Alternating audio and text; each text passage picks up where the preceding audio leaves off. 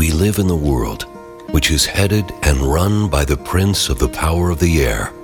But we live by the Spirit, discerning the times.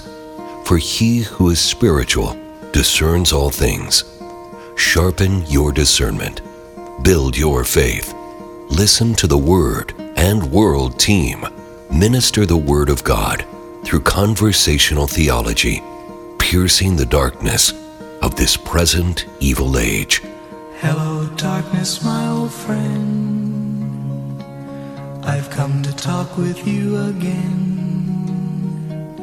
Because a vision softly creeping left its seeds while I was sleeping. And the vision that was planted in my brain still remains within the sound of silence.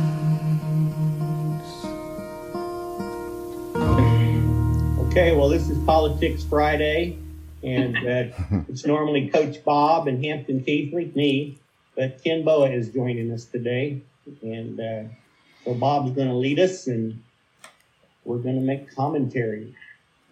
Okay, so here's where we were last time, Hampton. If you remember, we're using David Van Drunen as our guide for this section of our Politics Friday. And what we're trying to establish is the biblical basis for human government. and then we'll take some further steps. What's the basis of American government? And then we'll be able to analyze the politics that are going on around us. But we're just laying this biblical foundation first so that we and our listeners have a biblical grid through which to think about these issues. Okay, so the first time we talked about government being legitimate but provisional. In other words, it's ordained by God. You'll find just direct commands in Scripture, in Romans, for instance, to obey the government. Of course, that comes with the implied caveat. If the government's telling you to do immoral things, you probably ought to rethink that. But basically, the government is a force for good. It punishes evil in a general sense. So human government's legitimate, but it's provisional in that it's for the meantime. In other words, you, when Jesus returns, all governments will be subject to him. So human government as it stands now is not necessarily a means towards God's salvific ends, it's a means towards limiting evil, really. So we have concluded so far that it's legitimate, but it's provisional. Second, it's common in the sense that it's it's worldwide. It's for everybody. There's no one who's not underneath some governmental authority, whatever shape or form that takes. But it's accountable. God holds governments accountable for suppressing evil. If they promote evil, he judges them. There's hardly a better example of that in all of history than Sodom and Gomorrah. So governments are common, but they're accountable, they're legitimate, but they're provision. so what we wanted to get into to today was the Noahic covenant. because the Noahic covenant actually provides the groundwork, the substrate for thinking through all these things. So I thought it best if we just start reading the scriptures. This is Genesis chapter 9, where God institutes this covenant with Noah. Now, you know what just previously happened. What? God had God, God had wiped out the world's population down to eight people on account of violence. Right? So now he's talking to Noah after the flood. So this is Genesis chapter 9. And God blessed Noah and his sons. And he said to them, Be fruitful and multiply and fill the earth. The fear of you and the terror of you shall be on every beast of the earth on every bird of the sky, with everything that creeps on the ground and all the fish of the sea. Into your hand they are given. Every morning, every moving thing that's alive shall be food for you. I give all to you, as I gave the green plant. Only you shall not eat flesh with its life, that is, its blood. Surely I will require your life blood. From every beast I will require it, and from every man, from every man's brother I will require the life of man. Whoever sheds man's blood, by man his blood shall be shed. For in the image of God he made man. As for you, be fruitful and multiply, populate the earth abundantly, and multiply in it. Then God spoke to Noah and to his sons with him, saying, Now behold, I myself do establish my covenant with you with your descendants after you, with every living creature that's with you, the birds and the cattle and every great beast of the earth with you, of all that comes out of the ark even every beast of the earth. I establish my covenant with you. So that's the Noahic covenant. So let's think through that. And I'm going to use, again, as I've mentioned, Van Drunen as our guide. So I'm going to point out what he has pointed out about this covenant for us to think about and its application towards thinking through the biblical concept of human government. First, Van Drunen says the Noahic covenant is universal. That, that, this applies to everybody. This is mankind. Mankind is the image. Mankind rules over the earth. Second, the Noahic covenant is preservative. God's purpose is not to provide salvation from evil, right? He doesn't talk about that in the Noahic covenant. He's given instructions on what to do, right? But to sustain and maintain the world and human society in it, despite the abiding presence of evil. It constrains evil, it doesn't save from evil. The third characteristic of the Noahic covenant is that God put it into place temporarily. And the end, like the lease on the earth is up. its terms come to an end when Jesus returns and establishes the new heavens and the new earth, right? Then this this covenant no longer applies. But until then, it applies, and we are in the time in which it applies. So let's think through some more aspects of this covenant. The first aspect of the Noahic ethic is to be fruitful, multiply, and fill the earth. That is, procreation should lead to a great increase in the human population, and the increase in the population should lead to people spreading out through the world. If we're going to have dominion over the earth, we've got to recreate to do that. One, one person cannot rule over the earth by himself, right? We're not omnipresent like the Lord is. So, so we need a, a large population to do that. So the first command is just like the command he gave Adam and Eve multiply, fill the earth. Second, the second aspect of this, of the Noahic ethic, involves God giving plants and animals for humans to eat, with a caveat no eating meat with its life blood. On the face of it, the fact that God gives animals and plants for food makes it sound as though it promulgates no moral requirement at all. But this divine gift of food obviously does not come in pre made packages ready to be taken out of the refrigerator. Eating requires work. So there's a whole process everybody has to go through in order to eat. I know, Hampton, I know you drive up to Mickey D's and get your cheeseburger and so on. It's, boy, it seems so easy, but there was a lot of work to provide that cheeseburger. And I know you hardly ever get what you actually order at those drive up things. The third final aspect of the Noahic ethic calls human beings to shed the blood of those who shed human blood. Right? So it's it's a justice thing. It's it's mandating no murder If you strike down the image of God, you should be struck down. So it, it's proper to conclude this third aspect of the Noahic ethic implies a general human responsibility to administer proportionate retributive justice in response to the harm that one person afflicts upon another, whether or not that harm involves literal bloodshed. So let's think about it this way. What, in order to live under the Noahic covenant that's universal for, for every human being on earth, what kinds of institutions do we need to abide appropriately under that covenant? Well, here's how Van Drunen words it.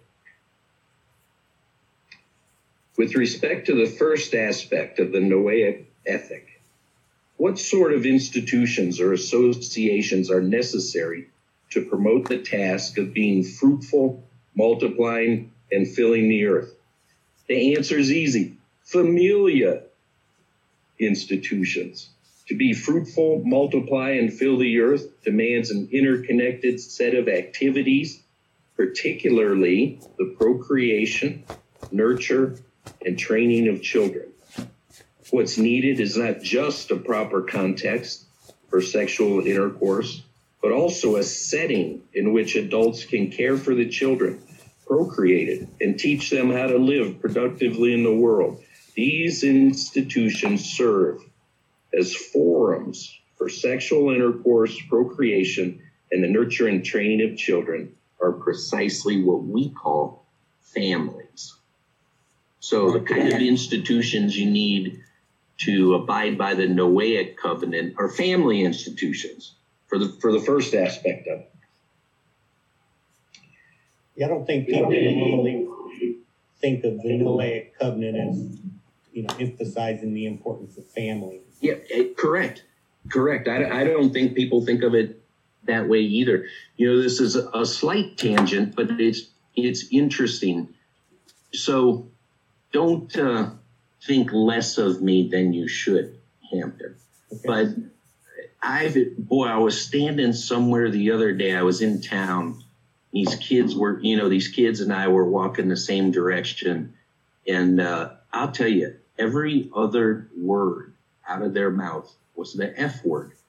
And I, I often wonder when when people say that, you know, number one, it's just reflecting the, the sin in our own hearts, really. Your speech just reflects what's in your heart, you know, and trashy speech like that just reflects a trashy heart.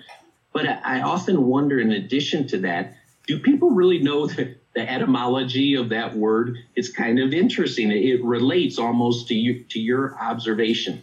The F word is an acronym, Yeah, I know that one. Oh, right, Ken? For Yeah. unlawful carnal knowledge.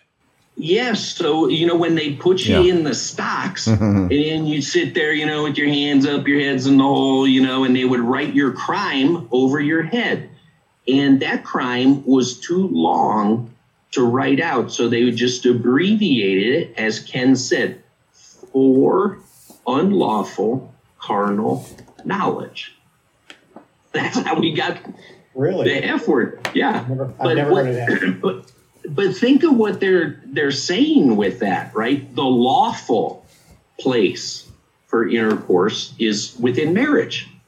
Purpose is, is to have children. They, they would consider it unlawful to have relationships outside of the family confines. That that's how old and stodgy our culture used to be, right? Right.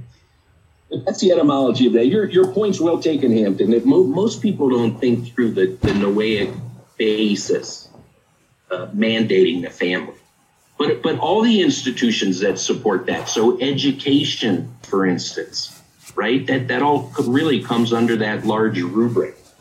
With regard to the second aspect of the Noahic ethic, what institutions or associations are required to feed a growing population and to provide for its other material needs?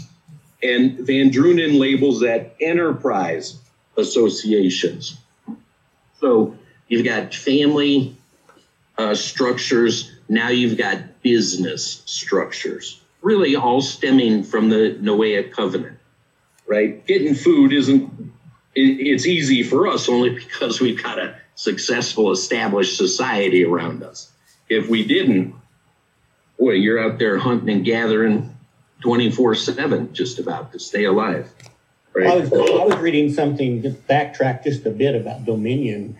I was reading something yesterday and it was talking about if somebody from 300 years ago was transported to our time and they saw that we could go into our house when it was hot and turn on the air conditioning yeah. or go into our house and turn on the heater and how clean our air was and I don't have to breathe smoke when I'm trying to heat my house because I'm not using a fire Right. you know, and and there's so many, or, or like you're talking about with food, we've got these large farms that feed thousands, Yep. and and so there's been a lot of dominion just in the last couple hundred years. Things kind of stayed the same for ages. Anyway, that was just kind of point. I it wasn't pointing out our dominion over the earth. It was just bringing up those ideas, and I kind kind of related it to the dominion idea. Well, I did, and I think so exactly. I remember one time I was uh, visiting your great state of Texas, and I'm sitting on this guy's porch in the backyard and watching his kids play, and they're practicing dominion, right? They had built a little village, right? Here's the post office. Here's, you know, they're doing it out of sticks and stones, but it was so fun for them to quote play at that. But that is so natural for a human being to exercise dominion over the earth. That's what we were created to do. Good development, I think, is fantastic. Bad development, you know, that that can be a problem for the environment. But good development is what we should be doing.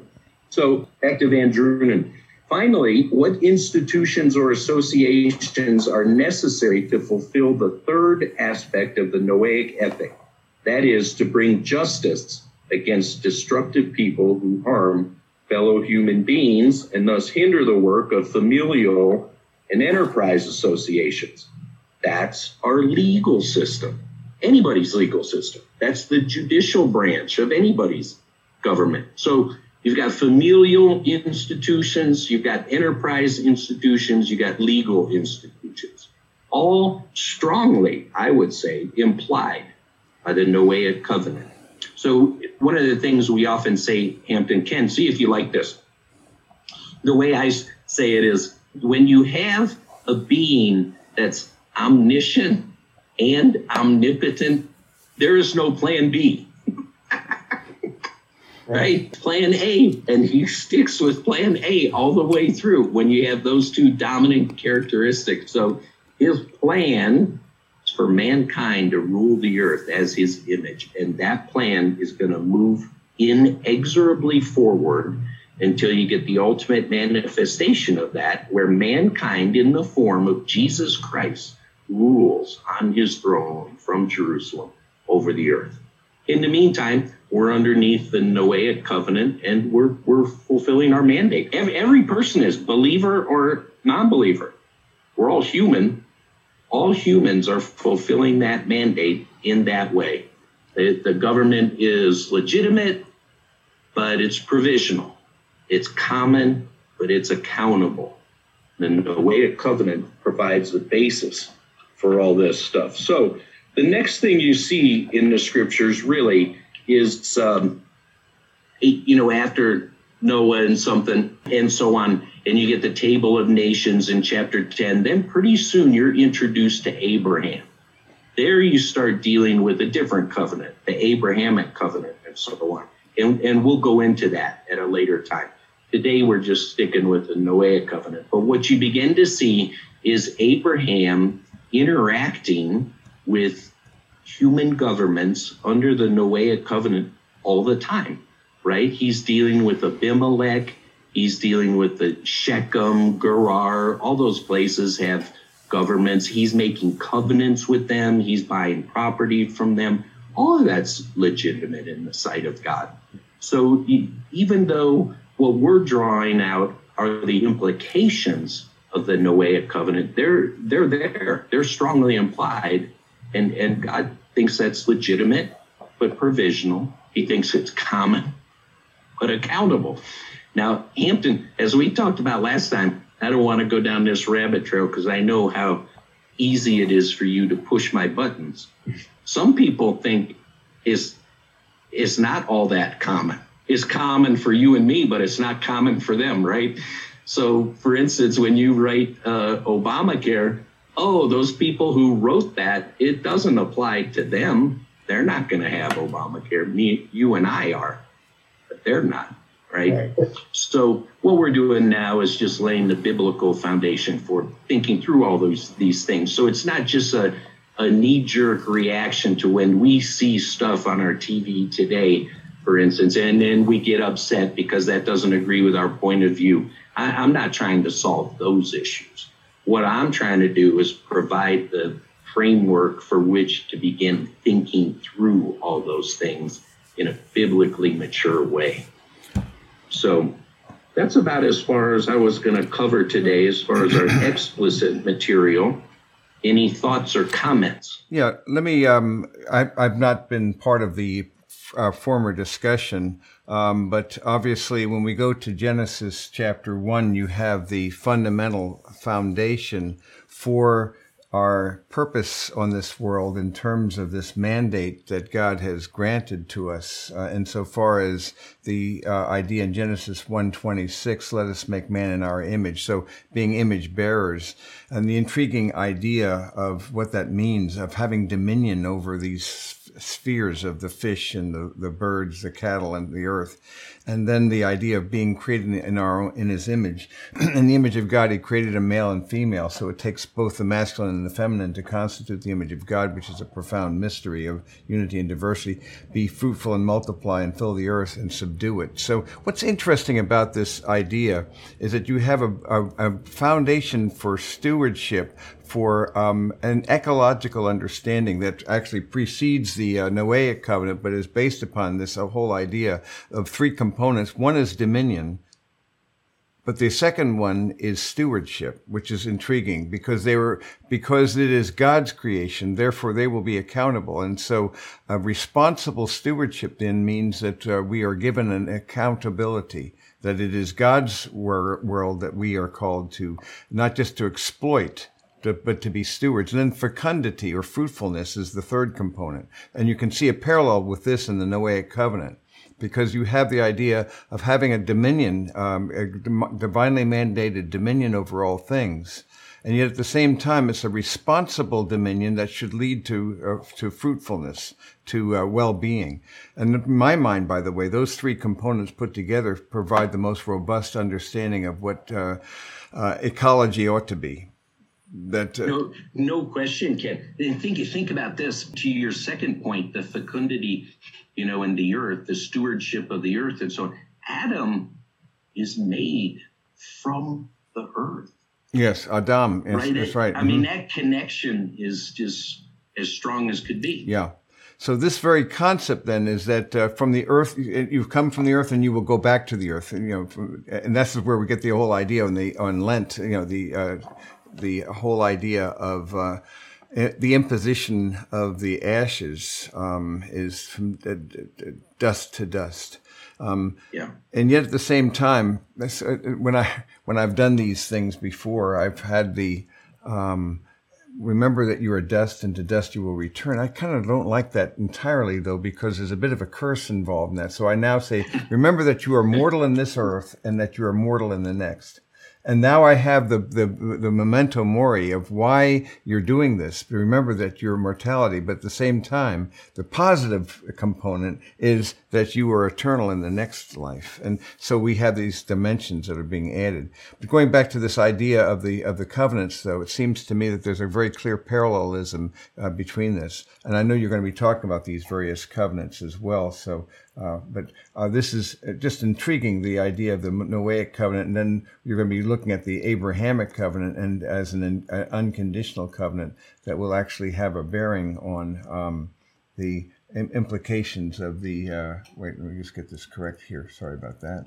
Um, that this will actually. Um, be an unconditional covenant that will then ultimately be fulfilled. And then the so-called Palestinian, which has to do with the land, the uh, Davidic, which has to do with the seed, and then the new covenant, which has to do with uh, then the um, the blessings that will be extended throughout the world. So the beauty that you're describing here again is an unconditional covenant that's going to continue on into the kingdom, and that's I think what you're trying to describe.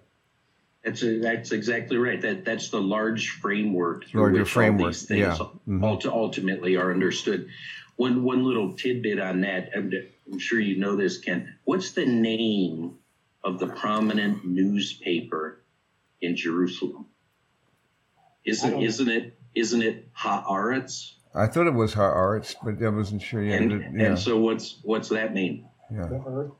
The. Yeah. land, right? The land, the land. Yeah, that's why I don't, I don't, I don't like the Palestinian covenant name, by the way, for that very reason, because it was a pejorative term by the Romans about the Philistines, and so it's never used in Scripture. I never use the word Palestine because it's never used in Scripture. It's an interesting thing. I still remember seeing Ben Hur when it first came out, Palestine, and but uh, it's not Palestine. It was uh, it was it was the uh, the the land of Israel, um, but it, before that Canaan. So I wish it did, would just been called Can- Land Covenant and be done with it. But you're right, Haaretz Yeah. is the land. Yeah. Yeah, yeah, but that, that but that, that's right. So just once again, what we're doing is laying the groundwork to understand the significance of politics today. It's it's not to rant and rave. I'll do I can do that on my own. Uh, I'm sure I'll do that. and Hampton will push some of my buttons. But it, it's really, it, we're all, we'll, we'll never escape being teachers. And uh, th- that's my purpose, is to lay a groundwork to think through these things in a biblically mature way. Yeah, you're dealing with really a worldview issue, and That's- as it comes down exactly to right. this, the worldview, which and the biblical worldview, which speaks about that fecundity, about the male and the female, and Jesus Himself referring back to the uh, pre pre-fall conditions. For this reason, a man shall leave his father and mother, and so He makes it very, very clear then that there's a biblical uh, mandate from the very beginning for the covenant of marriage for the for the idea of procreation, for being fruitful, and that's been now, as we well know, disassociated from that in uh, political uh, themes. Yeah, That's exactly right. And so you you can treat you will see exactly those things um, in our political conversations in America today. Right, the family will be attacked. It'll be redefined. sure. Those are all ultimately attacks on the scripture It's a So- worldview issue. It always comes down to that. worldview. hmm And and that's as we've discussed before, Ken and Hampton. You know that worldview is my predominant uh, method of understanding the Christian faith as all. I see Christianity as a worldview. I, I think that's so helpful. So when we get to issues like capital punishment, the Noahic covenant. Pretty clear. Human blood by other humans must Yeah. his blood be shed. You Be know, clear. so, Right. Romans thirteen. right and and think of even why that is right it is because of what ken was emphasizing. Man is the image of god. When you strike down a man you are directly striking at god So it has to do with the foundation then for what we describe as good and evil. And when you, in a post-modernity, when you uh, disconnect from that realm, it becomes then the uh, uh, subjective opinions of, of the masses. And but but but that's picked up really from the clues and the cues of a culture that's kind of turned away from that mindset. But it makes complete sense that people uh, will not w- naturally, in their na- natural state, want to submit to God's uh, provisions. It's, there's a, a natural, uh, built-in uh, rebellion, a, pushback against the uh, purposes of, of, a, of, a, of a being that they don't want to be accountable to. Yeah, I was reading uh, last week in homosexuality, and the guy makes the statement he's trying to do away with the dishonorable passions in Romans 126. And he makes the statement culture decides what is honorable, right. not Yeah. God. Yeah. That's Okay. the quote. Yeah. So what it comes down to your authority. It always does. It comes down to what's Yeah. the authority for truth. At the end of the day, either the world will judge the word, or the word will judge the world. But you, but That's a great way to say it. one will one will eventually win out. So your your your your big beginning point, you know, your presuppositions determine your uh, perspective, and then your perspective shapes your priorities, and that'll affect your practice. It's so it's top down thinking rather than bottom up. Maybe that should be our byline or subtitle for the company name. That's right. Well, it's, it's so fun having Ken the theologian because he'll he'll express things, you know, in in such a way that it's so beautifully thought out. I'm a guy of the street, so you know, Ken will say either the world will judge the word or the word will judge the world. I tend to say, I wonder how that's going to go down in God's courtroom. But, but, but you stand before him and Yeah. try to run that past him. You let Yeah. me know how, yeah, how he likes that. how he likes it. At the end of the day, though, it, it really a worldview is based upon the basic assumptions about life, and mine would be that God has revealed Himself decisively in the Word, and that there is a God and He's revealed Himself. That that affects everything. We have to think of it from a top-down perspective uh, by looking at that, and then your priorities and your practice will then come out, come out of that. Yeah. Sorry for the rabbit. Well- I'm very good with rabbit trails. Well, that's great because there's nothing more fulfilling to me, eh, seriously now, than theological conversation, and that that fans my flames. So I appreciate you guys being here. Thank you for your Thank- input. And how you. about we close this this Thank- time with a little prayer. Okay. Okay. Lord, our desire to be mature in your sight. Babes only for a while, but then grown up. So we want to think biblically. We want to see the world through your eyes. Help us towards that end as we endeavor to understand the craziness of the politics in America. In Jesus' name, amen. Amen.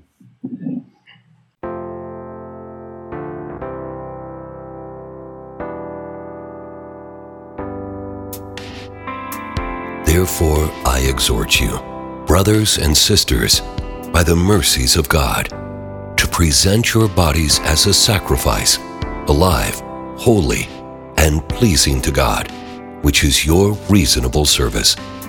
Do not be conformed to this present world, but be transformed by the renewing of your mind, so that you may test and approve what is the will of God, what is good and well pleasing and perfect.